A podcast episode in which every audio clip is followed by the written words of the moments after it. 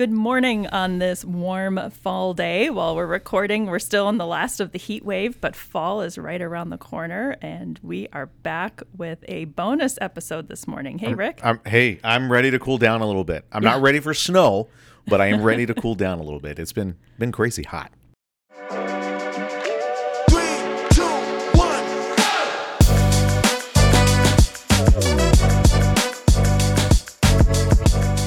But it's summer, the summer to fall Mm-hmm. shift is coming, and we are excited for fall ministry launch around here. We've got some Oh, yeah. Bible studies that are starting up this week. All We've kinds of things are going. Small groups on the Mm-hmm. horizon, and we're going to be back with the podcast every week once our next church-wide small group study starts. That'll be the Dear Church study. That's the last up. weekend in of September. That's when all that kicks Can't off. Wait. Yep. Mm-hmm. We've been working on this one for months. I'm really excited for this series. Me too. But today we're here for a bonus episode. This is like an appetizer. It's like a like a tiny teaser maybe. I don't even know if that's a great description. I'm just going to share a couple of things that are on uh, on my mind and it probably won't be that long, but it's a it's a kind of getting us ready for for what's coming. That'll be great. It's been a couple of weeks since we've been down here, and Mm-hmm. so it's uh, it's good to be back and looking forward to hearing about what's on your on your mind. Sure. So we talk a lot about our mission, vision, and values uh, here, and it's the kind of thing that we get to we have to, we have to talk about uh, regularly. And our mission is to lead people to be fully devoted followers of Jesus, and um, we talk about that a lot. Just to be to be clear on how do we do that? Like it's one thing to say that's what we want to do, but how do you actually do it? So we we, we try to talk about it uh, a lot so it can uh, become clearer, kind of get in our DNA, get in our bones, and uh, really the thing uh, that helps us make decisions. It's how we see it's how we see our role in the church. It's how we see our church's role uh, in in the world. It's a it's a pretty big deal. It's why we exist. That's what our mission statement is, and then our vision statement describes the kind of church that we want to be as we're as we're pursuing that. Um, we want to be a church of all cultures. We're curious, skeptical, and hurting people. Uh, love to attend, and probably it's the back half of that that gets the that gets the most attention. How how do we be the kind of church where we're where people who have questions feel safe enough to ask their questions and their their questions are getting answered and people who are skeptical or, or doubting or not sure that they're with us um, that it's a safe place to, to to check out Christianity and be wooed to faith in Jesus um, or to just to deal with the kind of skepticisms that even those of us who are committed followers of Jesus um, have. And and you know there there's a streak of skepticism in me. So I, I want us to do that well. Um, certainly, we want to be a church where people find comfort and rest uh, and hope and healing, especially folks who, who are hurting. And so we talk about that sort of thing. I think I think that aspect of our vision statement, the kind of church we want to be, uh, gets more attention.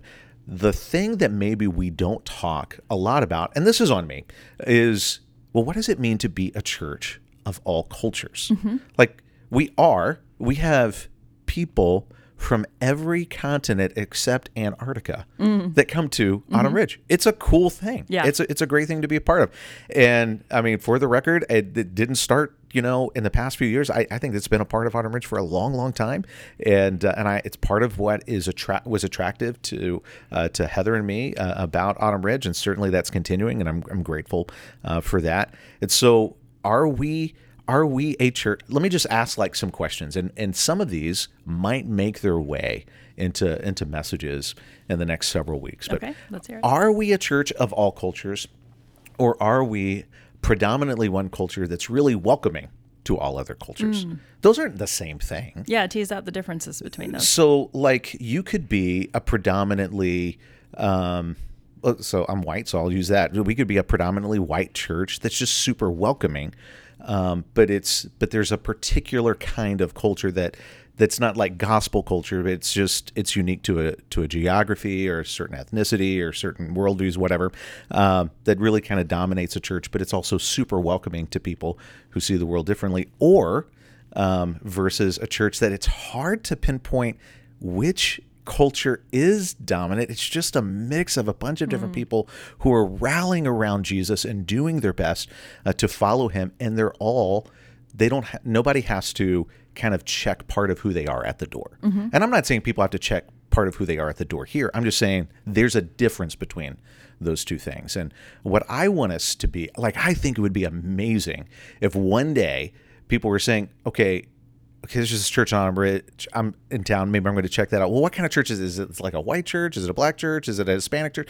A pe- I would love it for people to be confused and like not even know. Say, you know, it's a great question. I understand the question. I don't even know how to answer that because while those descriptors are, are meaningful and make sense, that's just not how Autumn Ridge is. I think that would be a neat thing. And maybe, you know, um, maybe that's idealistic. But as I read the New Testament, it seems like that's the kind of thing that was held up. That it didn't matter what your background was, mm-hmm. your top card or your ultimate identity was who you are in Christ. You didn't lose the other things. Like, you know, that there's there's neither there's not Greek or barbarian, you know, slave or free, male or female, all are one in Christ. It doesn't mean that those things go away, but the thing that ultimately galvanized everyone was who they were in Christ and their mm-hmm. citizenship in his kingdom was what was most important. And it was this amazing collection of all kinds of different people heaven is going to be like that. That's Yeah. what Revelation has to say. Um, we have an international town in the middle of cornfields here in the Midwest, which is awesome. And so we want our church to be a reflection of that. Yeah. Well, I love that. Even if it is idealistic, Yeah. like you said, to have something that we're aiming for Yeah. is is going to get us a lot closer to that New Testament ideal Yeah. than uh, than not even trying. So why are we talking about this?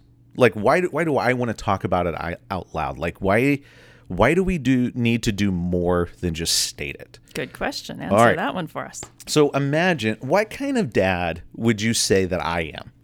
That's a loaded question. The- the- I'm not the- your the- child. The, question, so- the question's not done. That's the lead into the question. okay.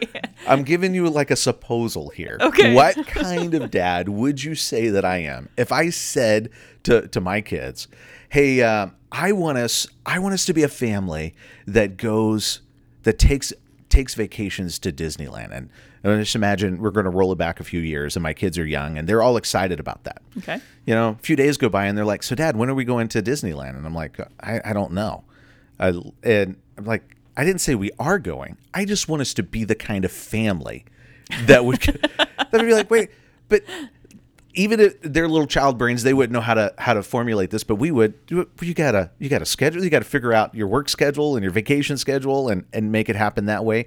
You got to budget for it to to make it happen. Save a whole lot of money. And then you just and then you gotta do all the planning, the logistics to Yeah. like you can't just say, I want us to be the kind of family that goes to Disneyland. You got to do the work Yeah. to get to Disneyland. If Yeah. you really if you really mean it. And so when we say, man, we we want to follow Jesus, we're devoted to him. This seems like something that's incredibly important to him. In Revelation, we read that every, you know, nation, tribe, and tongue that they're in heaven worshiping, which this is what blows my mind. That John, he's writing about that. All of those distinctives are still known and visible oh. in heaven. Wow. Yeah. So it's this beautiful, enduring part of God's creation that we're going to carry on into the next life. Yeah. It's so Jesus. Yeah, we're not just disembodied souls. That's but there is right. something about our Yeah. experience here that is Yeah. continuing on. Yeah, it's so. Um, man, if that's important to Jesus, then I want it to be important to me. And uh, because we're a church who loves Jesus and we want to follow him, then I think a lot of people would say, yeah, that's important to Jesus. That's important to me. All people are made in God's image. So, how do we do that? How do we not just say it, but what are the kinds of things that we need to do? And, and I don't know that we're like this is the best forum to talk about all the things that we need to do, um, or if that's the thing that needs to come next. But maybe we should just acknowledge that it's not going to come naturally, and it's okay because there's lots of things in the Christian life that don't come naturally; they come supernaturally. Um, it is by it's by the the work of the Spirit of God in us that makes these things possible. But we have to say no to some things that come naturally. And, and one of the reasons, Svea, that I recognize that this doesn't come naturally is over the over the 2000s, from like 2000 to today, the evangelical church in America went from being 7% multicultural to 22% multicultural. And then it kind of stalled out um, around 2020.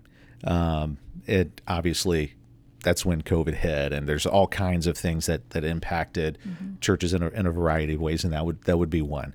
But went from seven percent of church not dominated by one culture but multicultural to to twenty two percent. But even at even at twenty two percent, so help me make sure that my my math is correct here. That Yeah. means seventy eight percent of Yeah. churches are dominated by have a, have a dominant culture Yeah. right? And I'm not going to judge them. I mean, there are all kinds of reasons that that could that could be the case. Not every church can be multi can can be multicultural. Can can be a church of all cultures. If you are in a place that it's all one culture, then your church is not going to be a church of all cultures. That's just not going to happen. But a lot of places are. I, I heard something recently that typically a community is ten times more culturally diverse than the churches in that community, and the schools are twenty times. the The public Wow, schools are twenty times more culturally diverse than I think I got that from from Bryan Bryan Loritts in, a, in, a, in an interview I heard with him uh, recently, which he's he's a pastor in, in North Carolina, and so what this tells me is that it's just natural for us to cluster with people that fit in the culture that we're already a part of, the mm-hmm. ethnicity that, that we're part of. And I'm not accusing anybody of sin or racism or anything. I'm just saying these are a natural this is just the kind of the, the mm-hmm. natural pull. And so if a church is going to follow the heart of Jesus and reflect that in, in their in their their congregation, we have to choose to go against what comes naturally. And so we got to recognize that there's a natural pull that's pulling us away from what heaven is going to is going to look like. And I just think it's helpful to start by acknowledging that. Mm.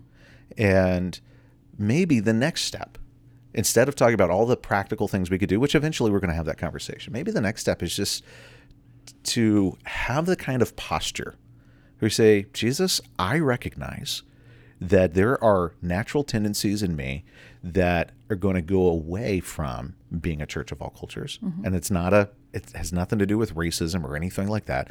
It's just, this is just natural. It's so, Jesus, would you show me that? Would you help me see that? Would you make me sensitive to that? And help me by your by your spirit um, to show me how I can take steps to um, to live now, live more like now what heaven is going to be like.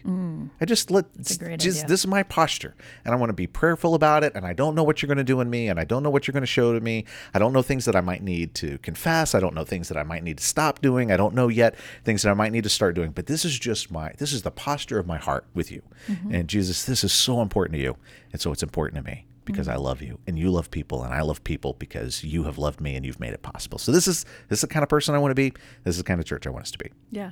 So how does that sound? So I love that idea. I think Okay. Mm-hmm. that's a great posture to start from. So, what would you say to, to people who might land on one side or the other of that after they've done some self reflection? Maybe there's some people that they're just fired up. They see Mm-hmm. so much beauty, so much potential in this, so much opportunity Mm-hmm. to see the world through someone else's perspective Yeah. or, or another culture's um, understanding of something like that. But there might also be someone who's saying, okay, I've done some self reflection and I just have to be honest, that sounds uncomfortable. That's okay. How, yeah. how would you respond to, to either of those reactions? Yeah, you know, um, let me see how I want to respond. Um, how I want to respond to the to the uncomfortable thing. There, if there's anything in me, if there's anything in me that is out of sync, out of step, out of alignment with the leadership and the lordship of Jesus, then it is a gift of grace that I feel uncomfortable so that mm. I can follow him so that I can so I can pivot so that I could say no to whatever that thing was so that and maybe it's not some horrible sin but maybe it's just not his best. Mm. And so I'm turning and following him. And the biblical word for that is repentance. It's I'm changing direction. I'm saying no to something else so that I can so I can follow his lead and his authority. So if you feel a little uncomfortable totally okay um, and there are there are all kinds of good things um, that that cause us to feel uncomfortable. We recognize that. Um, I think I'm going to be talking about small groups um, as we close out our, our message series uh, this weekend. And I think small groups are a great venue for us to personally kind of take this seriously. And it's the easiest thing. Just like it's just like we talked about um, 78% of churches naturally are primarily one one culture instead of instead of being a mix of all cultures. It's just as easy for small groups to do that. And I think one of the things, and, and I'm just as guilty of this as anybody else, is when I'm joining a small group, I want to find people who I like and who are like me. And um, to experience this good thing that Jesus is leading us into, I have to push, I have to push beyond that. And just, and I have to have this disposition where I'm like, all right, Jesus, I, I, I want to be with your people. I want to be with people that you're drawing to yourself, even if I don't know if I like them yet or not. Mm-hmm. And I don't know if they like me yet or not. Or even if I don't know that we're alike, that's okay. I can be with people who are different. And we're going to experience the joy, the beauty, the power, the transformation of of the work of God through the gospel as we're with people who are different from us and we're praying together, we're learning together, we're growing in friendship together, we're encouraging each other, we're holding each other accountable, we're doing life together. We're going to experience that kind of stuff together. But not but not if we only cluster with people who we like and who are like us. Yeah, yeah. My own small group Mm-hmm. has that where we've got a, a couple who are Mm-hmm. Ugandan, Kenyan, and another one from Korea, and it's just been an absolute blessing in Mm-hmm. Sure. this to to not just have the benefit of of their perspectives, but to even hear how some of the aspects of their culture help them understand the Bible in a way that maybe I just have been blind to. Yes. And and those kind of conversations have been so delightful as we realize that we're not all just starting from the same standpoint, but we might see you know matters of respect or shame Mm-hmm. or honor or authority or things like that we just have certain um, preconceived ideas about some of those ideas and uh, Yeah. just fantastic discussions as well Yeah. as great food we've had some wonderful Oh, my ethnic goodness. Yeah. potlucks that have been incredible And you know, this applies to other things too. You know, I know you're passionate about small groups. You this is an area uh, where you, where you lead. Uh-huh. Um, it's you know, it doesn't have to just to be married people with married people and single people with single people. I love it when groups are a variety of age groups, different relationship statuses, and all all coming together um, and walking this journey Yeah. together. Oh, it's I love it. That's a good point. So, can you talk a little bit more about why we choose to use the language we want to be a church of all cultures Mm-hmm. rather than being, say, multiracial? Yeah. Um, so there is an intentional difference there there. there is an intentional difference there and this is an area where i might need to do a little bit more uh, a little bit more reading but every terminology has its baggage and every every terminology has its advantages and its disadvantages. The advantages of choosing a church of all cultures is that we're we're trying to we're trying to emphasize that it's not just a racial thing it's also a cultural thing. Um, and that's it's it's i mean jesus and the, the great commission you know go into uh, go into all the world um, and there's the in greek it's panta ta ethne you know all nations all ethnicities um, coming together. But it's not sometimes it just can't be reduced to to an ethnic background. There's also cultural background but there's also but when we talk about all cultures that that transcends that transcends ethnicity in this way. And remember our vision statement is aspirational. There are things like deaf culture mm-hmm. right? And and I don't like I couldn't point to anything right now to say hey we're the kind of church that if someone is hearing impaired or if someone is deaf that we're making this a great place for them. We're not there yet I want us to be. We're just not there yet. But but that would be included in this. Um, people um, who experience um, life from a wheelchair, or people who experience different kinds of uh, disabilities. There's a there's a culture in the community with that. I want us to be a church where we're very not just welcoming, but accommodating and loving and uplifting um, for that as well. So it's bigger than it's bigger than skin color and it's bigger than whatever part of the world that you might come come from and so we're we're trying to we're trying to communicate that where this where our language has its flat sides is culture is a word that's used to describe all kinds of things right so there's there's workplace culture. You know, there's Mm. family Mm-hmm. culture. You know, you could even pick a um, ideology. And I'm, I'm going to try and stay out of hot water right now, but pick pick a social socially hot topic. There could be Uh-huh. a culture associated with that. Well, we don't mean that we're that we're That trying we're embracing that we're- every aspect of every culture. every Yeah. culture imaginable we want to bring Yeah. that's not what we mean but here's the thing most people that i know are super reasonable Mm-hmm. and they get they just get it they get they get what we're trying to say and they recognize there's a flat side to all language and i think they get what we're, what we're trying to say but it's helpful to provide clarity Yeah, thanks for for going a little bit more down that road. So so bring us back to this this idea if, Mm-hmm. if we're aiming for this as our aspirational goal to be a church of all cultures. yeah Uh, what what are you, talked about having a posture Mm-hmm. that is ready to just be a little bit self-reflective and to bring it to Jesus in prayer and Yeah. and to, to ask our, ourselves about that. Is there anything else that you think we as a congregation could be doing right now in that, or is is that a good place for I us want to to. be right now? I want to start there. I want to start there now. Um, we'll we'll talk about it intentionally in the same way we talk about other aspects of our mission, vision, and values. Uh, intentionally, we'll we'll talk about this intentionally because we want to want to do it well out of a love for Jesus and a, and a love for for people. And uh, so, yeah, let's just recognize that there are natural tendencies that pull us away from living like what heaven will be like, and we can choose to adopt a, a, a, just a posture of prayer with Christ, asking Him to to lead us individually, and as we do that, um, we're going to work to take steps collectively to really live out this vision that He's given us.